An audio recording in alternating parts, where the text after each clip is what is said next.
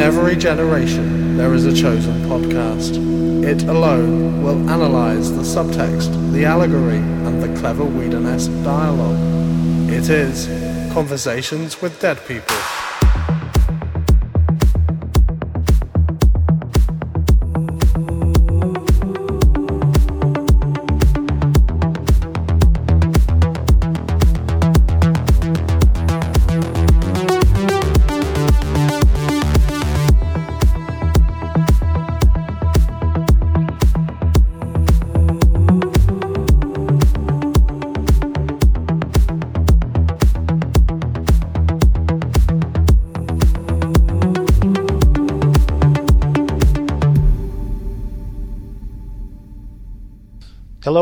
Welcome to Conversations with Dead People. I'm your host, Paul Smith, uh, and with the help of guests from the worlds of fandom and uh, academia, I explore the comics, films, and television series that have spun out of the creative minds in, around, and beyond the Whedonverse. With me this week, author of Mimesis and Broken Magic and co creator of The Deli Counter of Justice, your friend and mine, Eric Sipple. Eric, welcome back. Thank you for having me back on. I'm very excited. Very excited for these. I think I, I think this was I think I made a, a scene to be on this particular episode at some point. So I'm very excited. When don't you make a scene? Fair. You, Fair. you you are a scene, my friend. Um, yeah, these are so. tonight we're going to be talking about uh, only two episodes tonight, but it's because they're two of the best. We're going to be talking about uh, episodes 215 Reprise and 216 Epiphany. Um, both of them, spoiler alert, fantastic episodes that I think we are going to have very positive things to say about. Um, and I had actually forgotten. So both of these episodes had just settled into my mind um, as being great episodes. I, I just I just accepted. Oh, these are two of the really good ones. Rewatching them for this podcast, I had forgotten how fucking great they are. I I adore both of these episodes, and these are kind of a big deal. Both of these episodes are kind of a big deal. I don't think I typically, in my brain, I don't usually put them in line with like Not Fade Away or uh, Orpheus or those, like the ones that I think of as the big, sh- you know, showpiece episodes. But these are. I think they are. They're they're they're not only great episodes, and I, I, had the same experience coming back to them. The the like, wow, these are even better. But um, the thing about them is these are, in my opinion, this the thesis statement of Angel, and so it's not they're not just great episodes. They are, in my opinion, the two most important episodes of this series. Yes, I actually had that in my notes. I referred to these as the thesis of Angel. Um, yeah. All right. Well, so before we actually start discussing the episodes, I'll throw out the spoiler warning. Uh, this podcast, uh, we're going to be discussing the plots, characters, and themes of each episode in depth and within the context of the series as a whole. That means there's going to be spoilers and lots of them. Um, so if you have not watched Angel up to this point, um, hit pause, go watch those, go get caught up, go blow your mind with these two amazing episodes. Uh, come back, we'll still be here. Um, with that official warning out of the way, Eric, if you're ready, let's go to work. Let's do this. Let's do this. All right. Episode 215 Reprise. Uh, original air date February 20th, 2001. Um, written by Tim Minear. Both these episodes are written by Tim Minear. These are basically, this is basically a two part episode, practically. Uh, this one is directed by James Whitmore Jr. And Eric Sipple, take it away. What is so amazing about Reprise? This is Ooh, oh man, that's like a giant question. We're gonna spend the whole episode talking about that specific question. Um, Reprise is a really fascinating episode because of, of, its placement and its importance. It's middle of the season, but it has the plot payoff power of a season finale. And in fact, uh, you know, we're like what two thirds of the way through the season mm-hmm. at this point. Um, it's such much of a season finale that this season doesn't actually really have a season finale. Like, I agree. I agree. It's we basically wrap up the season's plot line in this. So this is the culmination of what has been, um, you know, 15 episodes of or 14 episodes of build up as um, we get Darla's reintroduction, that whole arc, and it. What's amazing about this episode and the next episode um, is that the payoff is deeply thematic. It is not a plot payoff. We kind of get the plot payoff in the episodes prior to this with Darla um, being turned into a vampire. This is now why have we been going through this arc? And it is rare to have a TV series have that much centering on all right, why are we here? Not the plot mechanics of it, but why are we here? Yeah. And this is the best why you could ever have. Yeah, no, I, I totally agree. When I was looking at the the episodes that we still have to cover, I was like, oh, this kind of. I, I thought the same thing. I was like, this is kind of the season finale. Like, this wraps up all the themes um, of season two up to this point. Like, I, I feel like some people have complained that season two uh, tends to feel a bit scattered. I mean, you've got the gang literally scattered uh, and divided. Angel's cut himself off from his friends uh, and pretty much all of his support structure. Um, he's he's gradually like just getting darker and darker as the season goes. Um, but that's all of that has pretty much just been leading up to this. Um, the season up to this point has been about sort of tests and trials. It's about Angel uh, completely reacting to the revelation that there is some reward promised him. Uh, if he does enough good, he will he'll get a shiny prize. Um, so he's been taking bigger and bigger swings uh, as the season goes along, um, basically fighting for his prize. Like that's what he that's become his mission is to get his reward um, for from the Shanshu prophecy. And uh, this is the episode where uh, he he is he becomes aware that that is not what the fight is about. What I think is really amazing about the it's interesting people have this view of season two, and I suspect a lot of it is because it's a 16 episode story with a weird postscript, and I'm a fan of the postscript to this season. Don't get me wrong, yeah. but it is a structure that I actually still don't know the story of. I don't understand how the season got structured this way. It's a very strange season structure, but if you consider this the end of the season. And then you know the next four or five episodes is fun bonus episodes in between the seasons. I'm fully a fan of the arc that leads up to this point because i like that it, it goes from angel fighting his for his reward to realizing it's going to be a long fight to having a moment of kindness a goodness a cause to fight for that is very personal to him to go to the powers and then basically be told no, we're not we can't help you, you're screwed. And then after that, having a moment where Darla he does save Darla only to have it snatched away from him. Mm-hmm. And so by this point in the series we've gotten to an angel who has decided that there is no mission. There's no real goodness to be had. There's at least not for him. And we've had what like four or five episodes of him being his darkest self, not darkest non Angelus self. Right. Just a mission on vengeance leading up to this episode. And this is actually the culmination of his mission of vengeance against Wolfram Hart. He's totally abandoned the Shanshu prophecy at this point. And yeah, now is, it is th- this is basically his suicide attempt. yes.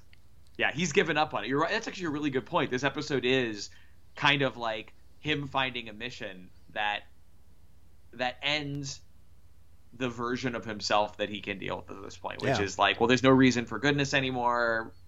I'm going to take out a, a, senior partner, or and maybe go kill a bunch more senior partners and then go. Which again, let's say thesis statement of the series, right? Because we're going to return to this at some point. Yeah, this idea of Angel thinking a mission is worth it to take out some some senior partners. But right. anyways, in this, it is not a good version of that. Right. Um, so this. Oh wait. Um, this episode we. So all of our characters are brought to low points in this episode. Um, Wesley loses Virginia. This is the final appearance of Virginia Bryce. Um, and in fact, this is this kind of marks a turning point for the character of Wesley. Um, I feel like this relationship, um, first of all, this relationship always it, it, lasted longer than I always remember. I, I always forget that she was a significant like recurring character for much of the season up to this point. I always forget that, but um, I feel like that relationship had the potential to save Wesley, to keep him from the next three seasons of trauma and tragedy that he's about to face. Um, and so that was a pretty significant moment. I'm sad that they had that they they wrote Virginia out, um, but like that that's his dark moment of the soul, or that's the inciting incident to his now what will be an ongoing dark night of the soul. Wesley gets nothing but nothing but pain. Not all the other characters who get pain the way Wesley does in this, but yeah, this is this is kind of the first kick to cool Wesley. Like Wesley has oh. kind of gotten a little. He's definitely competent at this point. He's definitely he's well beyond the season three Buffy Wesley. Right. He's also beyond the rogue demon hunter Wesley of season one. He's settled into a kind of comfortably um, um, cool role. He's actually the boss yeah. of Angel Investigations at this point. He's capable of being the boss. We and... get we get from this point on we get significantly fewer pratfall Wesley moments. Yeah, it's just it is one one stripping away of Goofy Wesley from another at this point. But um, I I actually really like the the Virginia breakup in this, and and it connects to a theme that I felt overall with Angel, which is that on Buffy, one of my prime complaints as you get past season two or season three is that the breakups feel increasingly plot driven. Like they're looking for reasons to break characters up or end relationships. Yeah. These often feel human. You know, Wesley and Virginia's breakup feels like a very human breakup. It's not plot mechanics. It's not anything. It's just extremely painful. Um, and and Angel as a series will return to that again. Um, uh, Fred and Gunn's relationship also goes out in a very extended sputtering flame of pain mm-hmm. that I think is also really great. But it's it, it's interesting going back after seeing that that this is probably the most human breakup in either series. It's just like this isn't working, and it, but it comes out of nowhere despite that. Yeah, and and if if you just watch Reprise by itself, um, like my initial reaction on this rewatch was w- when she's explaining why like why she's what her issue is and that it's the the violence or whatever that uh, Wesley faces. My immediate thought, and then Wesley immediately vote, voiced it or whatever. My immediate thought was, you grew up with like your father was a, a source. You grew up around this stuff. How can this possibly be?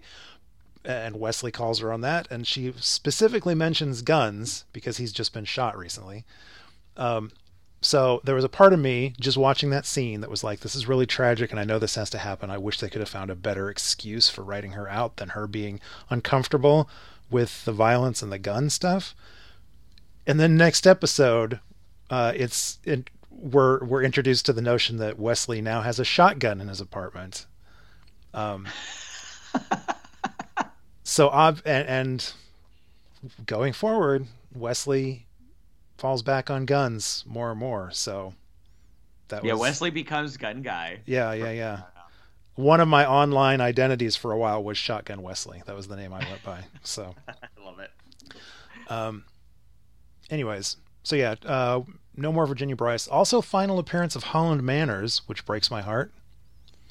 Is this actually his final appearance? I, I think, was trying to remember. I think so. I think in towards the end of season five, I think we see him walking in a background shot, but I don't think it's actually him. I think it's a body double. I think it's supposed to be him, but really the all-timer of the Wolfram and Hart bosses that we ever get. We get oh, yeah. a couple more from here. We get Linwood for a pretty long time in season three and maybe early season four, um, and then there's another one who doesn't last very long that I can't think of his name. He's like the immediate follower of of Holland.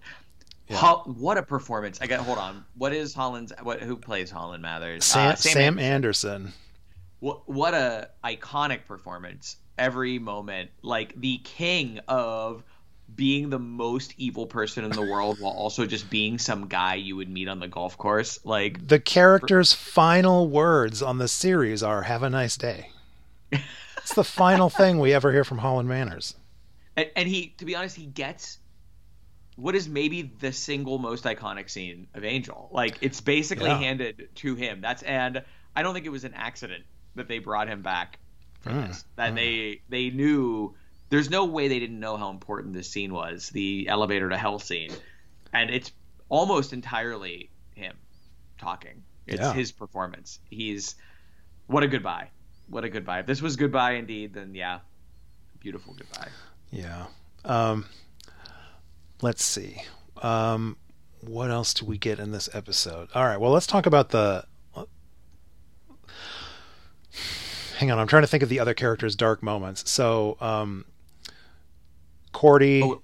Cordy talks about the fact that she, she, you know, she no longer has a- a group of friends. Which this is a very sad. I loved the the sad phone call between uh, the recently single Wesley and the very kind but kind of oblivious Cordy. Um, like she's like, "Oh, I don't have any friends," and and Wesley's like, "Yes, yes, you do," or "That's not true," and she's like, "Oh, you don't count." You can just see, like, she's being sweet, but you can see how truly devastated Wesley is. Um, so that was super sad. But um, yeah, Cordy's dark moment in this episode is just the fact that she's um, separated from any friends and And, well, she also ends up in actual mortal danger. right at the very end of the episode, she walks off to, into a trap. Yeah, It, yeah, because everything's going wrong. Right? Yeah, w- w- Cordy's the one person who both gets emotionally kicked and, um, you know, sent to near death in, in by the Skilosh demons. Is that- Skilosh. Yeah, uh, for for her second of arguably three demonic pregnancies. Yes, yes. This one, this one, probably the most distinct of them, which I, which is, which is quite a stretch to say given her later one. That's right, But um, the and then and then the other dark moment, which is probably my favorite of the dark moments, is Kate, who is a Mhm. character underserved often by this show, but I think much better than many people say. I think she's a great character, and these two episodes give her what I think is a legitimately good send off. It's bleak, but it's good.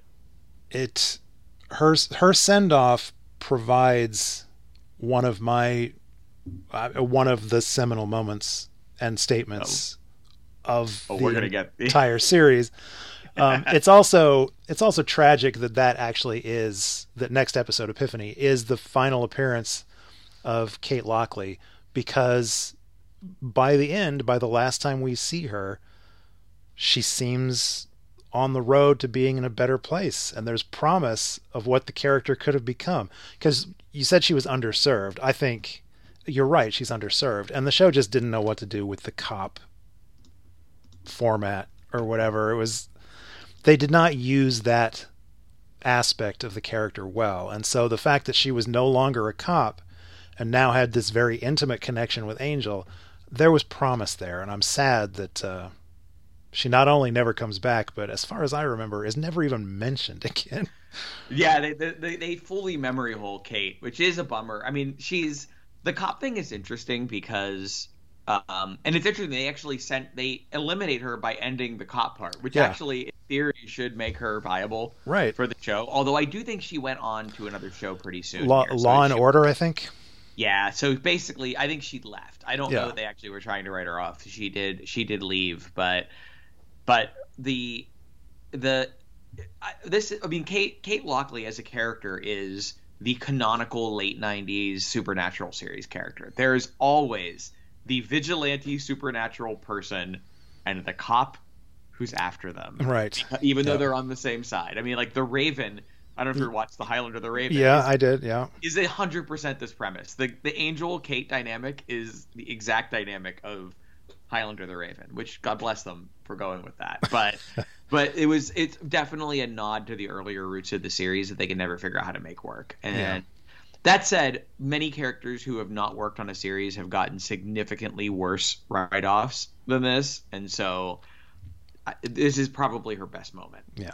Um, Yeah, yeah. And, and in this episode, it's her her trial, right? Her like review hearing, I should say. It's not really a trial. It's like her cop review hearing. Right. And, and she gets booted off the force by the end of this episode. That's like her dark moment. Yeah. Well, like I'm sorry. And then she starts taking pills. I'm sorry. That's her actual dark moment. But I can't. I can't remember if she takes the pills in this episode or next episode. Okay. Um, okay. It, yeah. it must be. It must be this episode because at the end of this episode, she makes the fall. She's calling. She calls Angel, and he ignores the phone call. Yes, yes. And The next episode in is when he responds. And she is fully drugged at the Yes. point of her phone call. Yeah, yeah, yeah. So- So so Angel and Kate both make suicide attempts in this episode. Um so the two other big moments in this, obviously you already mentioned the elevator ride to hell. Uh, elevator to hell going down. Very, very important because that's the revelation that um, there is no big grand gesture that Angel's going to be able to make. Um, he is not being taken to the home office. There is no secret headquarters. Um, no corner office that the senior partners are in that he can kick the door open to. Uh, he takes this long elevator ride to hell with uh, the glorious Sam Anderson as Holland Manners, uh, talking about how um, uh, we have no intention of doing anything so prosaic as winning. The world, Okay. does, the world doesn't work in spite of evil angel. It works with us. It works because of us. Okay, I want to get into this, but I want to. Uh, can we set the stage for how we get to this? Because part of the brilliance of this elevator ride is the way this episode is structured leading up to it, which Uh-huh. I, I feel like is like the payoff. So this episode opens with the idea that there's this like century review of Wolfram and Hart. Angel's going to. There's this demon who will show up, and he's got a glove. Well, sorry, there's a glove that will kill him, and he has a ring. And if you take the ring, you can go to hell and fight the the senior, Senior partners. partners. Like that's yeah.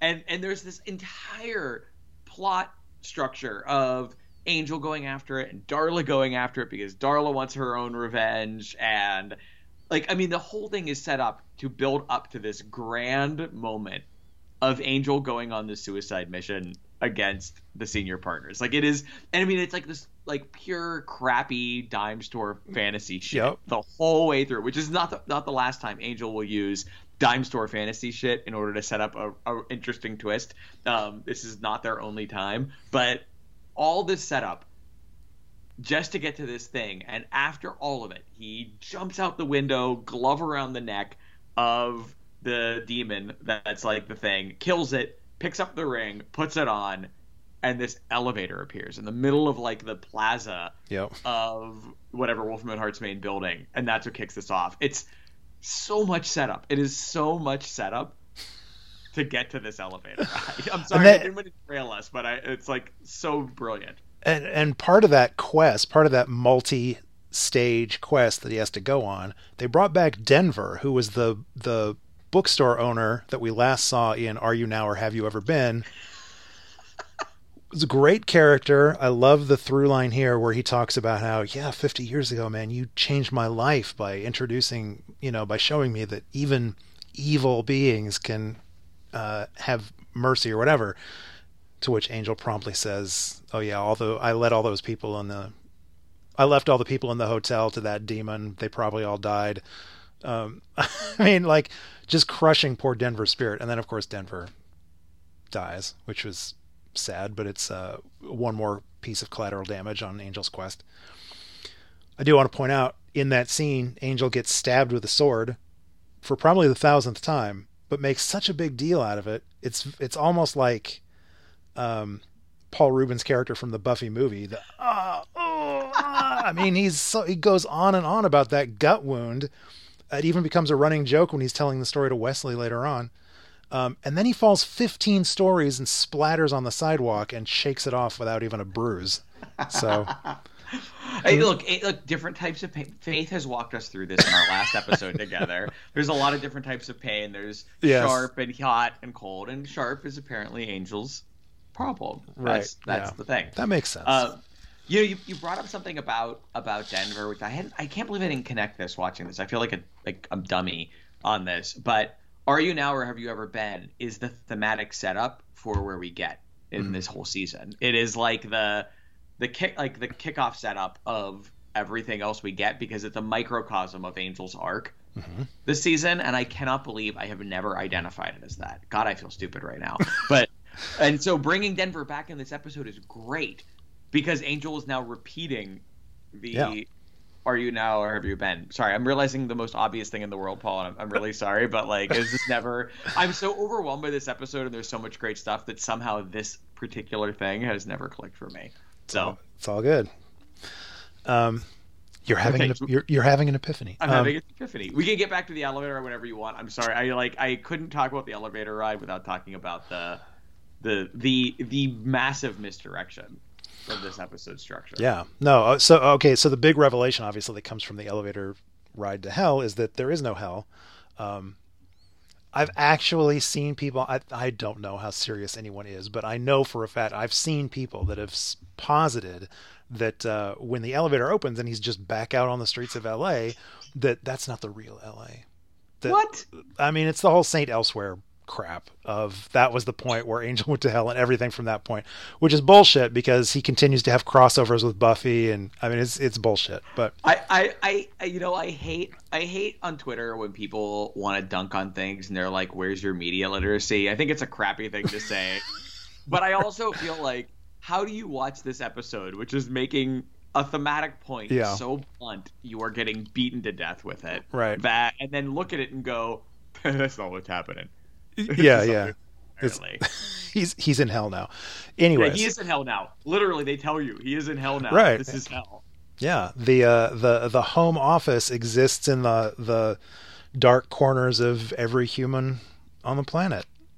So, um, once again, Angel is a show about the adult realization that trying to save the entire world single handedly in one, you know, big go is maybe just a tad unrealistic. Yep. And there's and there's and the, he and it approaches it from multiple versions of that from actually trying to this, which is I can revenge my way Right. into ending evil. Right. And this and this sequence is great because when elevate like Angel gets onto the elevator and there's like elevator music, there's everything you would expect. Yeah. And Hol- and Holland is at his most like casually condescending through this whole ride. And I'm I'm trying to remember my first experience watching this episode because I do remember being fully blown away by this episode the first time. Like I I know I was on board with this episode the first time. But you I, I feel like you I can remember that feeling that like something is there's a twist coming. Like the scene is great for setting up that like what there's something gonna go wrong here. Not, something about this isn't right. Something isn't going. And and Holland's attitude is so much about that. But um, I feel like there's this point. And I can't think of what Angel's prompt is, where Holland is like, "Yeah, you should get on that." Yeah, yeah. I, I wish I'd written that down. That was a great exchange where he's like, uh, Angel, you're right. I don't remember what Angel says, something to the effect of, well, there will be no more evil or whatever. And Holland's like, oh, I hadn't thought of it. Well, yeah, absolutely. You should do that then. Good, good job. yeah, or whatever. um, yeah, and we get this like long. I mean, and it's this is so great because we've actually watched almost everyone else's dark moments up to this point. Everyone else's lives have been falling apart, and and the initial read on this episode up to this point is that everything is going wrong in service of this suicide mission. You know what I mean? Like, yeah, Angels kind of set up the situation. They're not good apart. This is the consequences of everyone's actions, um, reaping, sowing, etc. Right. Um, and but we're gonna get something, and then and then the elevator opens and we get Angel's dark moment, which is literally the same thing. Why do you think Earth isn't enough? Why do you think this isn't evil? We don't Yeah. need to do anything, and suddenly Angel's a part of it, and like it's the most dark moment of them all, which is like you you can't beat evil, and that's part one of the thesis statement. This is not the entire thesis statement of Angel, although it's impossible to read the finale of Angel without starting with this, which is that evil exists here. You will never stop fighting. Yeah. You can't defeat it. Why would you why would we need to win? We can just fester forever. And this is like part 1. The Yeah. bleakness of that that you're never going to win is like part 1 of the thesis statement. Which is which is why not fade away is so fucking flawless, perfect. Um, okay. Well, one more thing happens in this episode before we move on to Epiphany, and that is the sexy time. so, Angel, Angel wanders through the streets of L.A. now noticing. I, I think it's it's funny how now all the people on the street corner walking down the street now they're all arguing with each other, and you can see how everybody is being uh, aggro or whatever. Anyways, walks back to the the Hyperion. Um, just like emotionally destroyed. Uh, he wants to give up, and lo and behold, there's Darla. Uh, so he takes his opportunity to give up. He decides there's just nothing's worth nothing anymore, and uh, so they bang. Presumably, either because he just doesn't care what happens, or maybe he's actually actively just trying to lose his soul so he can stop feeling the way he feels. Um, and the the episode gives us um, a fake out where, of course, he sits starts awake uh, in in pain and shock, um, supposedly realizing or experiencing the consequences of who he's just slept with. Cut to black, um, which of course tells us why the name of this episode is Reprise, because it's a reference to the uh, previous, the other episode that featured Angel jumping awake in horror after having sex, which was uh, Buffy episode 213 Surprise, when he I, lost his soul after that little sexy moment, too. Another thing I never thought of before, so thank you for that, Paul. Uh, one of my yeah. favorite episodes, and I'm yeah. twice feeling like a dummy now.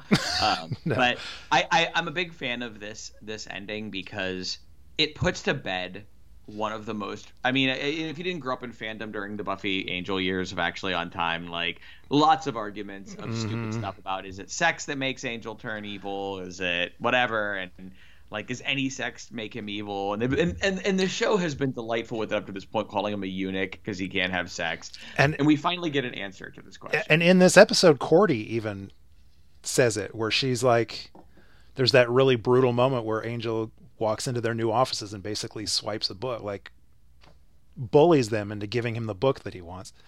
And Cordy's all pissed off and she's like, anybody else I'd say just go get laid or whatever. But no, not this guy. He has one good boff with someone and instantly he goes super dark or whatever.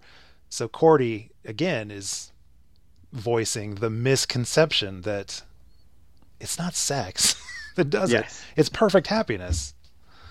And and and we get we get mo- this this sets up a a string of things that that I think make Angel better as a character. One is we learn from this, and I do love that they play it like, oh, is he going to be evil? This is such a great, it's such a great misdirection because it's not fake. He does. He's having an epiphany as we'll right. get into the next episode. There yeah. is something real happening here. It's just not what we think.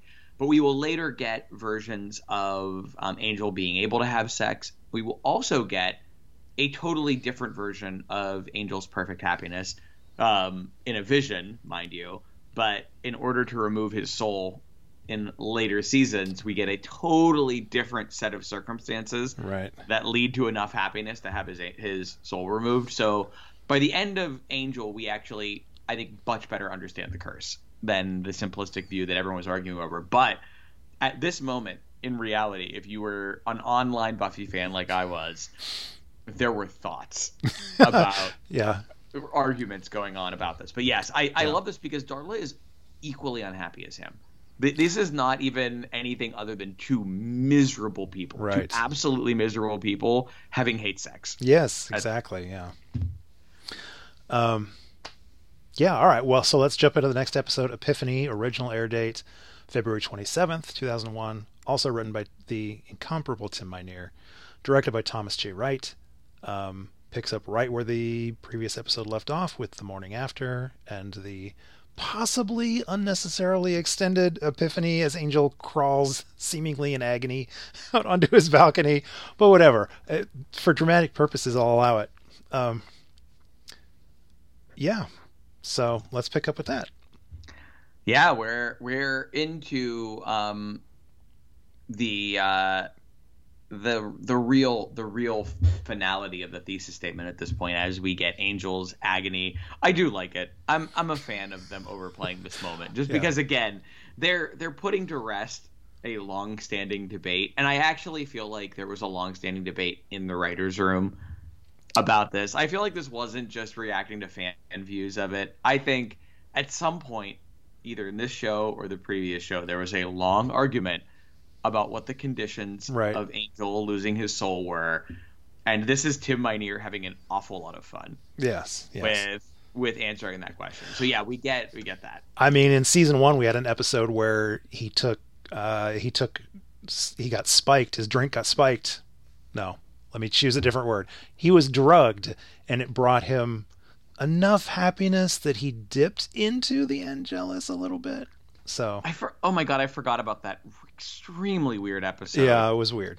It was really weird. Wow, wow, yeah. Um, so yes, we get we get this. Um, I love this because Darla. Part of the fun too is that Darla is so sure. She's so sure that she's brought Angelus out. She's it's absolutely positive. Another parallel with the whole uh, Angel lost his soul after sex with Buffy is in reaction to that. Buffy had that moment where she was like, "Wasn't you know? Wasn't I good enough?" Or whatever, or was it not good? Which Darla says here briefly before she sec you know before she comes back to herself and was like, "No, I used to be a professional. You're not telling me that that was not perfect." I, I I do love that like the running through line is that Angel is the worst um aftercare person right. in the entire world. Yeah. He's not um, he's not good at pillow talk. I quickly because I don't know if I'll be on again for another episode with Julie Benz to say this because this is the last time we see Julie Benz for a while. For a while, until yeah. until the beginning of season three for little bits and then and then whatever. On my rewatch, I've been rewatching this with my partner, and um, I gotta say, Julie Benz has been done wrong by Hollywood. Mm. Her performance as Darla through Angel is consistently incredible work. This season is work that she does yeah. from her journey as kind of still evil to human Darla to evil Darla to this point, and then every other thing we all see after. This is, I mean, honestly, top five Buffy performance level stuff. I think. Like, I think I agree. Uh, because yeah, you just went through season two, getting up to this point. I mean, like it's she's doing I don't know, like just mind blowing work. Like yeah. so human. It's so human. The the the stuff when she was human and trying to get Angel to turn her again. That was all. There was genuine emotion in her performances in those scenes. Yeah, no, she's fantastic. I agree.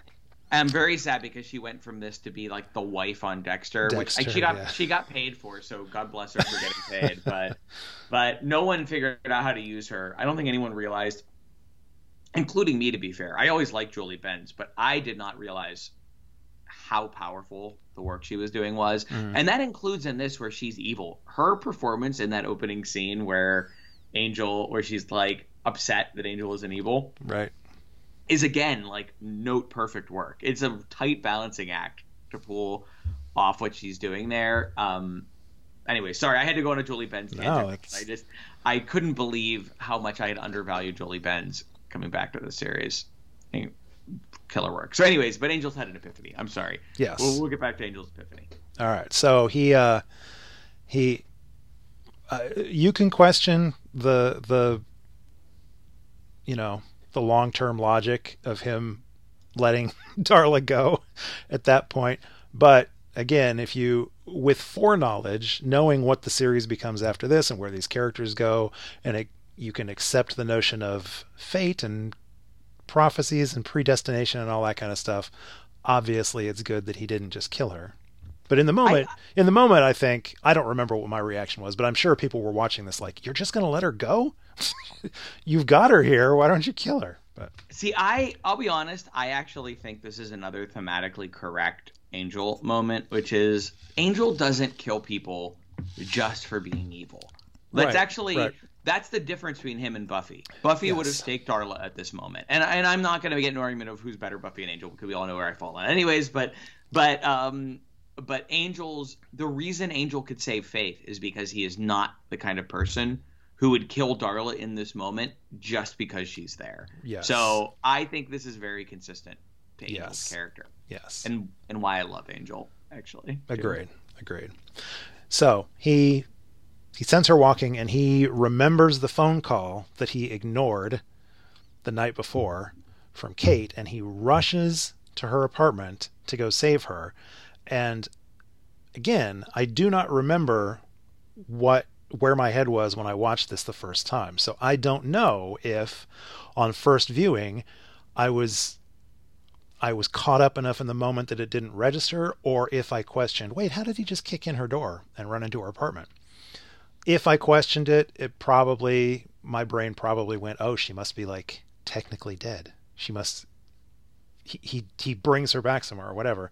Um, but very that's a very significant moment uh, that has a very emotional payoff at the end of the episode where he bursts into her apartment and drags her into a cold shower to bring her back. And i loved her response when she you know after she's recovered and everything she's like thank you now get out. That was felt very emotionally real to me. Yes. Yes. I before we dig into this, I, I have a really weird question because I think you're you watched BoJack Horseman well before I did, right? Mm-hmm. You I don't know when, but yeah, I've seen it and I loved well it, yeah. before me because you saw it when it was out. Anyways, I watched it recently and coming back to this episode, this in the last episode, the the Kate call and the BoJack pill call. Yeah. Um, I don't know why those sort of like rang as not necessarily like connected, but interestingly rooted in the same type of suicidal but not but desperately looking for connection kind of experience like mm-hmm. they're very similar moments and i'm not saying they are one is inspired by the other like that's not my point but yeah. i think it's interesting that the way they tap into people like that feeling of wanting to be away but wanting to be worth saving yeah. which is kind of what what's happening here. excellent i'm um, so glad you brought that up i i don't think Bojack Horseman has ever been mentioned on this podcast. So, listeners, if you have not already watched Bojack Horseman, I desperately tried to get people to watch this, and so far I have not had much luck. Most people watch the first part of the first season and they're like, "This is dumb as hell," and I'm like, "No, please, I promise you, I promise it gets so much better." But I I watched it partially because of you, Paul, and I'm okay. actually going to now that you brought up season one, take back what I said about not knowing if the show is influenced by it, because there's literally a David Boreanaz's house episode of. I did not remember Horseman. that. I did there's not an episode where Todd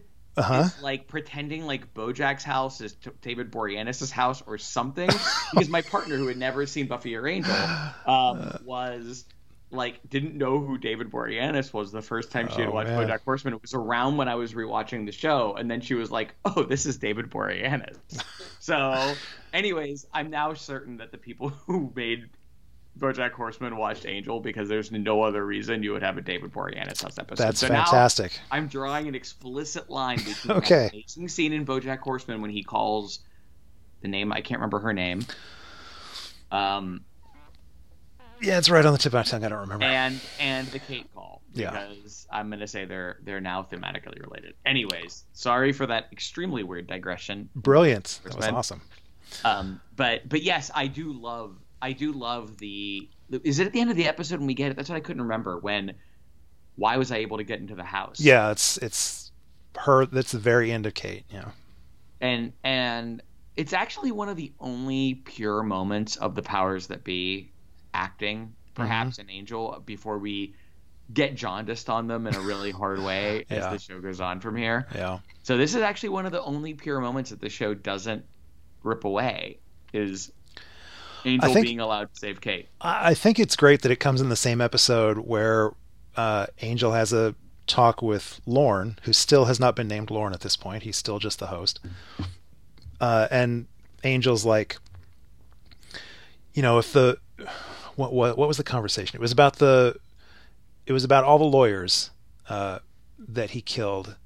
Um, in I need to remind myself what episode that was. It was uh, redefinition and reunion. I think it's I think episodes two and or ten and eleven of this season. Uh, when he locked all the Wolfram and Hart lawyers in with Darla and Drusilla. Yeah. And uh, Lorne says, you know, that that wasn't you that was always destined to happen. That was always going to happen. The powers that be just were trying to steer you away so that you wouldn't be responsible for it. And Angel's like, well, if they, why, you know, why didn't they tell me? If that's what they wanted, why didn't they just tell me? And uh, Lorne, of course, is like, maybe they did over and over and, you know, over. Um, so at the beginning of this episode, Angel is skeptical or frustrated with the vague methods that the powers that be use to get, you know, messages across to him. And then the episode ends on the whole that was the powers that be, supposedly, allowing that to happen, which was, you know, a message. So, okay, we're getting into the power stuff, which gets into the thesis statement. Do we want to do that, or do we want to talk about the rest of this episode before we get there? Let's uh, let's talk about the rest of the episode. Okay.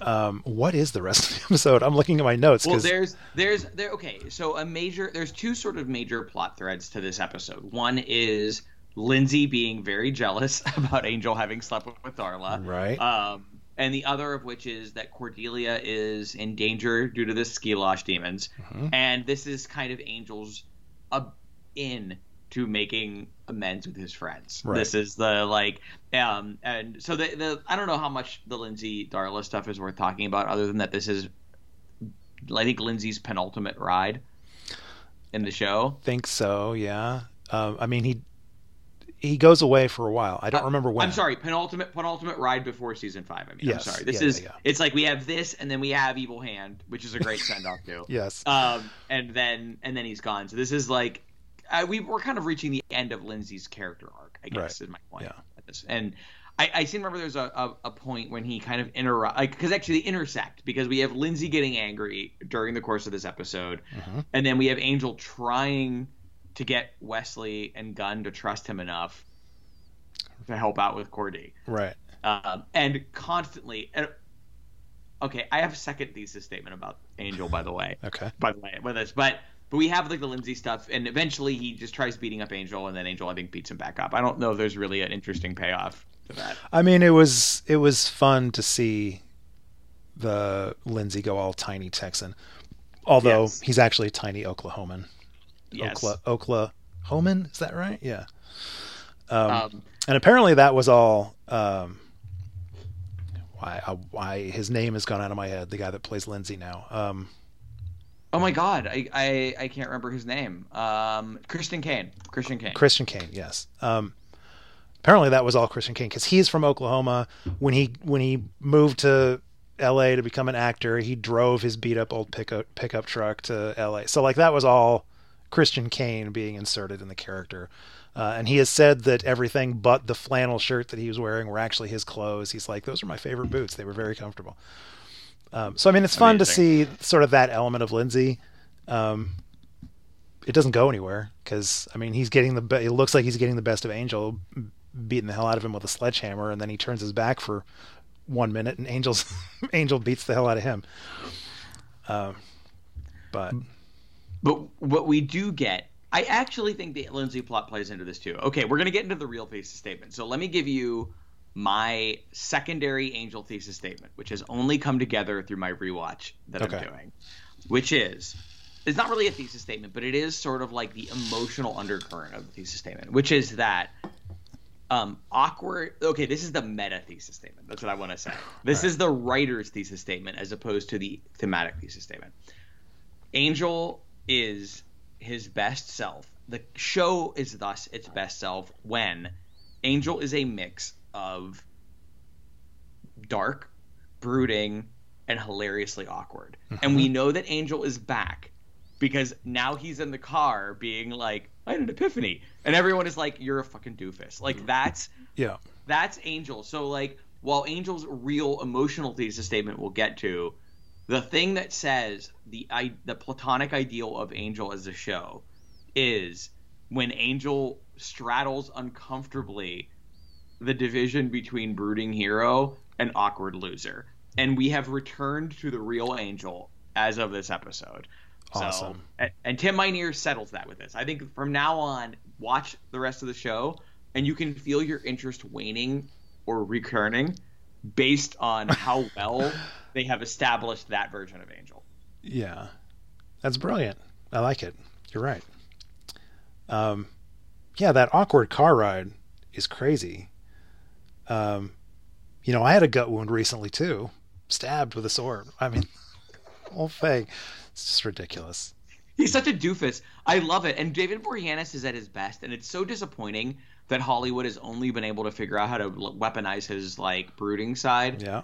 Since then, because that version of David Boreanaz's performance is so good. It's not easy to pull that off. David Boreanaz is not like an A plus plus plus actor. Like he's not someone who has like I mean, he's surrounded by better actors yeah. on the show. But his it is not easy to walk the line between rugged leading man and awkward loser mm-hmm. and not compromise either via your performance and he totally pulls that off and this that scene this car ride is like because you've been kind of getting that for a season and a half, and then we lost it once he went evil, once he went dark. Yeah. I know it comes back, and it's like, and you can just feel it. You're like Angel's back. Like that's why it works so well because this whole scene, you're like, it's Angel again. It's Angel. Yeah. And, and it's and even they who are annoyed by him kind of can feel it. Wesley and Gunn can kind of feel what's going on. Speaking of better actors surrounding Boreanaz, um, Wesley uh, does great. So he tries really hard to be upset with Angel, but every time Angel pops back up, like when he's at it, when Wesley's at his apartment, um, and he get and we first get shotgun Wesley, and and then Angel shows up. He tries really hard to be stern and and disapproving or whatever, but you can also see in his eyes that um, I mean, he's just happy that Angel's back. So that's that's great stuff. Yep. Yes. I. Yes. What uh, Alexis Denisof is great. Yes. On, in this, and we're we are into the full Alexis Denisof stuff at this point. Wesley, through the last episode in this, is it does start in guys will be guys, mm-hmm. but I feel like it settles into this episode yeah. as Wesley gets to stay the boss even at the end of this episode. Yes and um, stays the boss through mid next season when yeah, ter- I mean, when terrible stuff happens. He he stays the boss until the middle of next season, which I didn't remember actually. By the way, like that mm-hmm. was a learning for me, and then kind of is still seen as worth as the second in command once he resolves that arc when he finally ends up back in the fold again. Right. There's but no at that doubt. at that point, Angel goes back to being yes, the Angel main back boss. the boss, but yeah. then Angel was once again not the boss, and there's no question that Wesley is the boss again. Like when Angel gets out of the out of the equation, uh-huh. leadership immediately reverts to even darker Wesley at yes. that point. Yeah. Even despite everything else that's happened, no one questions that it's Wesley without Angel. So we've established it. Yeah. Um, Okay, so what else is in here? Um, they gun gun was just kind of absent. Like yeah. he he didn't really get a lot of airtime, screen time in these two episodes, but uh, he comes back. So he and Wesley and uh, Angel manage to rescue Cordy. The group is reunited. I love the fact that uh, after they save Cordy, Angel's all like, uh, "Are you okay?" And she says, "No." I just loved her performance. I loved Charisma Carpenter's performance as she's saying, "No, I'm not okay," and Angel's clearly worried, and she's like, "You really hurt my feelings." That was just um, I mean, all of the harsh words. So Gunn has had really harsh words for Angel. Wesley has had stern, upper lip, firm upper lip uh, words for Angel. Uh, but I think the thing that hit him the hardest was Cordy saying, "You really hurt my feelings." It's it's it's definitely like an establishing thing of the Angel Cordy dynamic. I don't want to say establishing, but it reinforces just yeah. how brutal and emotionally keen their connection is yeah. through the series. Okay. Is there anything else that you want to mention before? Oh, let's go. Let's let's get let's do it. Let's okay. Do it. So here it is. The message of the series. The big theme. Yeah, well, I mean, the tattoo on my uh, fucking I, arm. I, yeah, I was gonna say, Paul, you've got the tattoo. You you you trump you trump me on this one. Uh, if nothing we do matters, then all that matters is what we do. A small part of a much larger speech, but that is the significant line that I have uh, committed to having permanently etched on my body. Um, and at various times has been very helpful and meaningful to me. So I get chills every time I watch the scene where he says it's so casual, like when he's actually saying that line. He's talking to Kate uh, at the end of the episode, and it's very casual. Like he, it's not delivered as if it has the weight that it has. Um, but I mean, it's it stays with me, and it stays with the show. It it's so beautiful, and I I actually really love, in retrospect, that it's a line that follows a suicide attempt mm-hmm. because as powerful as the line is just absent context because i think it's a powerful line just as a piece of writing it's a beautiful writing Yeah.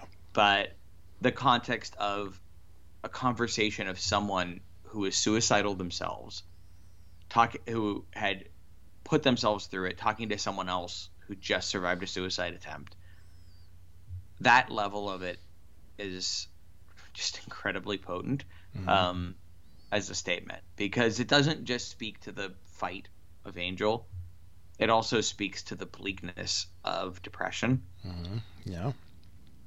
It's I mean, yeah, I don't want to get too bleak here on the episode. I don't want to bring us too down, but um, you know, the world is a the world's a bonfire right now, and uh, I lots of us have been struggling. I personally have been struggling recently, and uh, it is a nice reminder. Of, like I, I have been in Angel's place where you just wonder what the hell is it all for? What what is the difference in anything anymore? So it is a nice reminder to revisit this episode and to, you know, be reminded I have this on my arm. Sometimes I forget to look down at my own arm and see this. So um, it's a good time to to let this message in and to remind myself what's being said here, what it means. Like the the the other parts of the quote, I mean, he's talking about how you know there's no grand plan, there's no big win, if there's no great glorious end to all of this, you know, if nothing we do matters, all that matters is what we do, because that's all there is. What we do now, today. Um, what does he say? Uh, he says, "All I all I want to do is help. I want to help because I don't think people should suffer as they do, because if there's no bigger meaning." then the smallest act of kindness is the greatest thing in the world. it's such a good speech.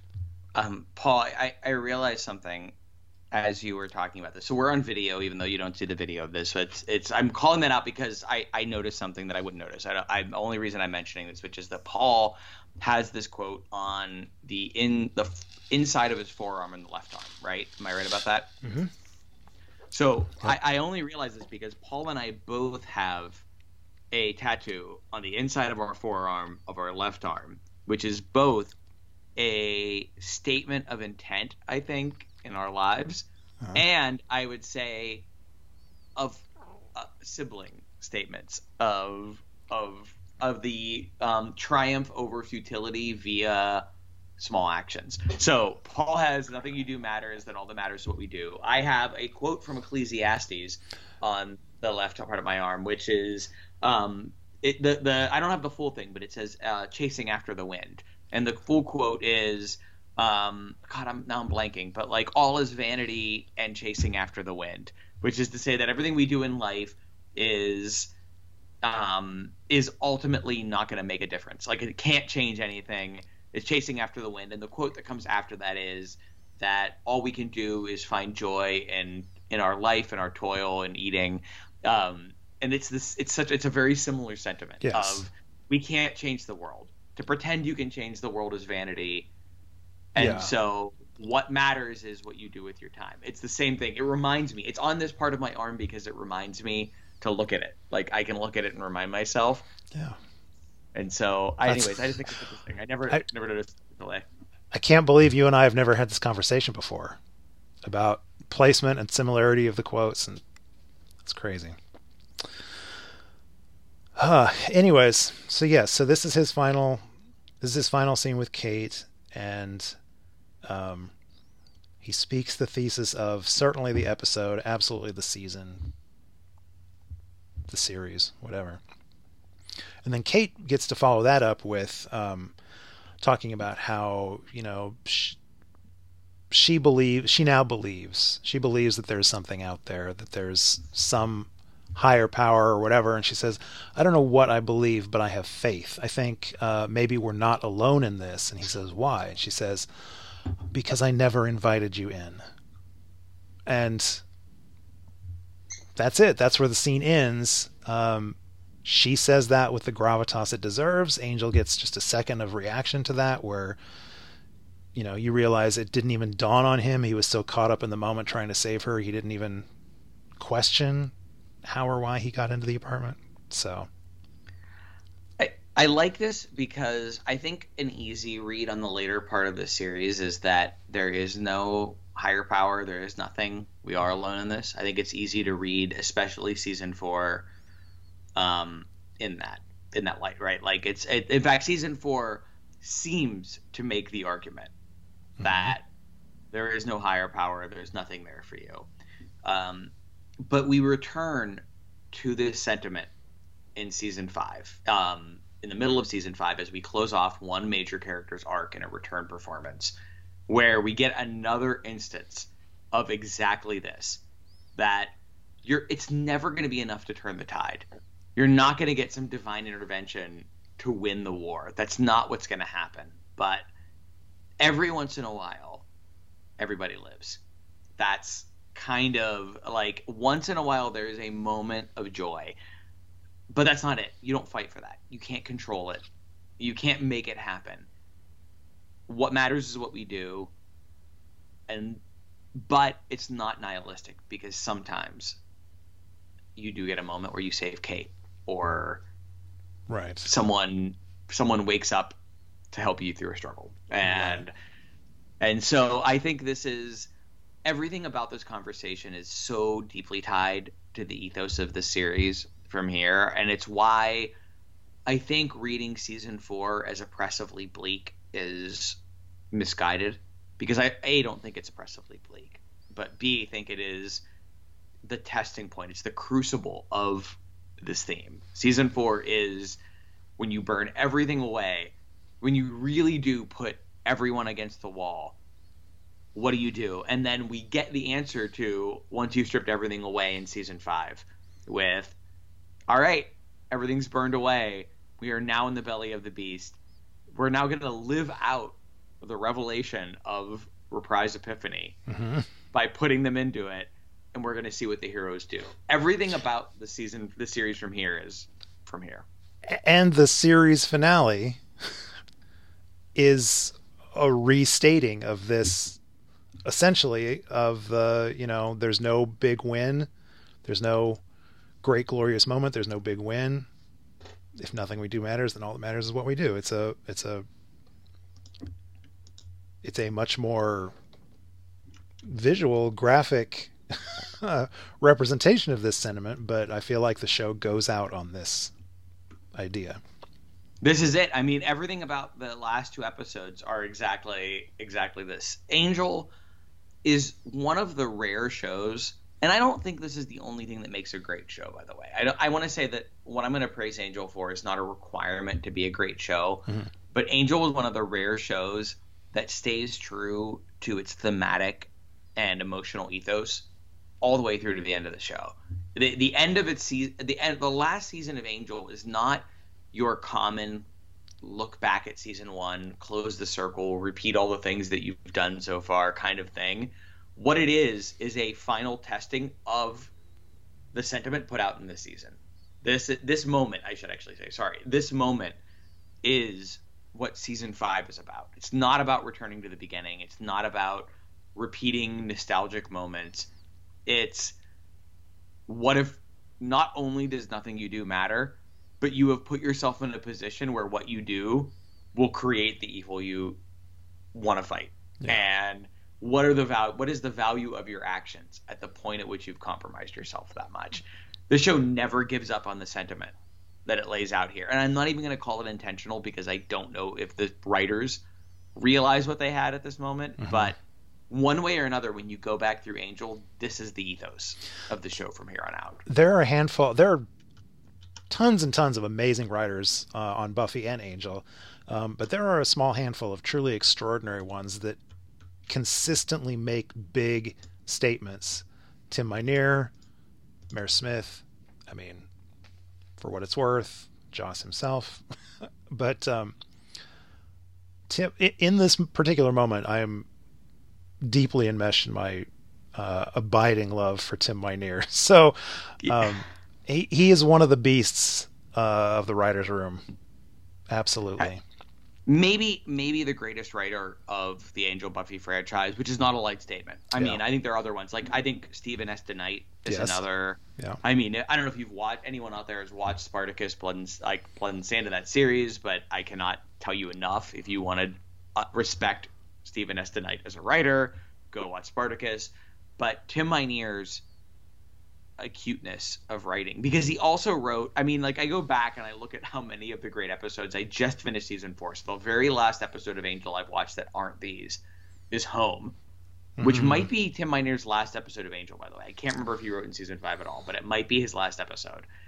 And is another mind-blowingly well written episode of the show. And so i will give me give everyone my little bit of hobby horse which is my frustration that the internet tends to credit if nothing we do matters, then all that matters what we do is to Joss Whedon. And Joss Whedon, despite the many reasons to be frustrated with him, yeah, it has been a good writer. He has written great yes. stuff. You know, yes. like he has. He did not write this. No. This is Tim Minear. Tim Minear wrote the greatest single line of the Buffyverse. I will go to the mattresses that this is the greatest single line of the Buffyverse, and Tim Minear wrote it. So give the man some credit because this is beauty. You are correct, by the way. Home, the final episode of season four, is the last writing credit for Tim Minear. He also directs that episode. Yeah, an incredible episode, by the way. I'll just whenever whenever y'all get to it, know that I am giving it my my distant blessing because it's beautiful. Who knows? Maybe you'll be the guest on it. no, unnecessary. I just want need everyone to know that I am I am giving the sign of the cross over that episode. But no, this Tim Minear is probably the best episode, probably the best writer the show has ever had on a show brimming with great episodes from Elizabeth Craft and Sarah Fain to Tim Minear to Stephen S. DeKnight, Mere Smith. Um, uh, oh my God, who wrote Tabula Rasa? I'm blanking on her name. Rebecca something. Am I am I getting her name wrong? Rebecca Rand Kirshner. Kirshner. Rebecca Rand Kirshner. I mean, um, just a killer amount of writers. That's how blessed you are. And then you watch this episode, these two episodes, and you get Tim Minear at the absolute height of his powers. So bless you, Tim Minear. Canceled again. I love you. His I'm sorry for those not in on that little deep cut. His Twitter account handle, at least at one point, was canceled again because because after this he wrote he did a number of series, including Firefly, that got canceled in their first season. So and Drive. Anyways, Do you remember Drive? Dri- I remember for, Drive for like the series. three episodes it lasted or whatever. Amazing, amazingly weird Lost esque series. Yeah. yeah. Um. Anyways, I, I have not watched American Horror Story, but I'm going to soon just to catch up on. I've only watched the surprising no one. I've only watched the season, the 1984 season of that, and I do not remember if Tim Minear had anything to do with that. But um, that right. series was great that season was great, I should say. Anyways, anyway, sorry, I'm distracting us onto the Tim Minear train. Uh, just to praise the beauty of his writing in this episode. Well, Eric, I am thrilled that I had you to discuss these. Uh, these are important episodes. You're a passionate, passionate fan with um, deep thoughts to share. I'm very happy that you came on here and shared your deep thoughts with us thank you for having me on. I there are many episodes of the show I like, and including the last time you had me on the Faith episodes, which I would have argued were the next most important episodes of this show. But I can't honestly, if you would force me to choose only two episodes of the entire two series to talk about, it would have been these two. Wow. This would have been it. So wow. I'm very excited to have gotten to talk about. Well, I'm glad you made a scene. and uh, and terrible, terrible. um, so uh, do you would you like to let the listeners know what the uh, hidden joke is there? Yes, I'm sorry. I'm also a, a occasional intermittent podcast host of my One, own. Once and future series. podcaster. Yeah. Every once in a while, I, you will find an episode of the 16 episodes of Making the Scene, which is a podcast um, focused on films. Uh, picking a, I have a guest on. I'm the host, but I pick a guest. The guest picks a scene of a movie. We discuss all of that, things that go into making that scene really work. Paul has been a guest on the episode. Um, for Blade Runner, right? Mhm, yeah, the uh, Tears in Rain. Tears in the Rain scene, which is a great episode because it's a great scene, and Paul was a fantastic guest. So yes, I making the scene is a good podcast. There aren't that many of them, but I think the episodes are high quality. So please go check them out. And you're you're still doing those occasionally, yes?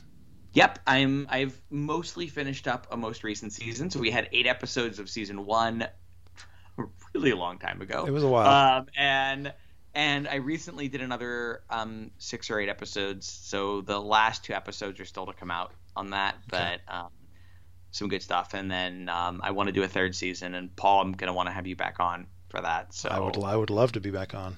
prepare for an invite. Okay, excellent. Uh, Eric, thank you so much. Um, aside from making the scene, uh, you have other stuff to pimp. I mentioned at the top of the show you're a you are a published author. Mimesis, which I don't know if you saw, is displayed right here behind Ahsoka. It's staring at you behind Ahsoka and Spider-Man. Can you see it? Yes, I've been watching. uh, in case it pretty. moved, in case it moved, it's a it's a gorgeous book. I love that cover. Uh, also, Broken Magic, which I have on the shelf, I believe, right over there. Um, and then our joint project, the Deli Counter of Justice. But what else do you have going on? I mean, to be honest, you've covered pretty much most of it. Um, I, I Mimesis is a fairly recent release. Definitely check it out. I um, I've been I've been um, re-struggling with the premise of it, which is deals a lot with homophobia. And I remember releasing it and thinking, did I did I miss the moment? Like I'm writing for my own feelings of queerness, but maybe I've missed the moment. And now everything sucks again, and so I'm not happy. I would have actually preferred the version where I was writing out of some some uh, Yeah. anti nostalgia of anti fear that didn't happen, but. That's the big thing. Um, but um, deli counter stuff might be spinning again. So I guess I'm just gonna say um, to those of you who enjoyed the deli counter of justice, um, I don't know, maybe maybe there'll be stuff in the future again. We'll see. We always hope that there is stuff that. Let, let me put it this way: there is always Deli Counter of Justice stuff brewing, bubbling under the surface. It feels like maybe something might actually percolate this time. We'll see. Yeah, we'll Um, see. if uh, if any listeners have enjoyed the sound of Eric's voice, and I don't know why you wouldn't, um, they most recently joined me on an episode of my other podcast, Gobbledygook, to also speak passionately about a subject. Um, Eric, you were on the show to talk about uh, the comic book series Die by Kieron Gillen, which is uh, you were very passionate about. We were both passionate about, but that was really your show. That was your episode. So I encourage people. It's a fantastic book. Uh, it's a fantastic conversation, uh, and Eric is always their best when they are allowed free reign to just be, spill their emotions onto the microphone. So You should read Die. Go read Die. That's the real the real win in what Paul is talking about. But yes, if you want to hear how deeply personally affecting the books Die were to me, please go listen to that episode. Um, I would have never even known it existed if I hadn't been invited onto that that uh, that episode. So. I, I actually I should just be thanking you. Thank What? you for pimping this episode, but really thank you for having me read that because it was an episode where I talk about crying in a bar in public because of, an, of a comic book. So yeah, that's, one of that's, one of my what it is. one of my proudest achieve, achievements. Not only making you aware of that book, but then getting you to cry in public over a comic book in a bar well done. while well stra- done. while strangers watched. So- anyways, um, thank you everybody at home for listening. Uh, you can find links to this and all of our past episodes at the website conswithdead.com. Uh, you can subscribe to the show on Apple Podcasts. While you're there, please rate us or write us a review that uh, feeds the algorithm and helps new listeners find the show. If you have questions for me or uh, any of my guests, the inestimable Eric Sipple, we didn't even uh, pimp your site. Is your site still active? It's still active. I, mean, I don't I don't post on it as much as I should. But yeah, if you go to ericsipple.com, it's it's totally Oh, that's there. right. That's right. You've you've upgraded. It's not I- it's not I Salon. Moyo anymore. I, yeah, I, I actually need to reroute the, the URL to that. But yeah, my old blog got deaded by uh, technical issues, and so I am now on ericsipple.com. Okay. Well, there you go. Um, anyways, if you have questions for me or Eric or anybody else, just ask random questions. Anybody, I'll track them down and I'll pass your question on. Um, or if you just want to join the conversation, you can drop us an email at conversations. No, that's not it. Cons with Dead at gmail.com. Um, you can follow us on Twitter at Cons with Dead or reach out to us on Facebook at Conversations with Dead People. Uh, next week, I'm going to say week, although I think we all accept by now that there's more than a week between these episodes. Next episode, Melanie Scala is back to discuss episodes 217, Disharmony, 218, Dead End, and 219, Belonging. So until then, remember if nothing we do matters, then all that matters is what we do.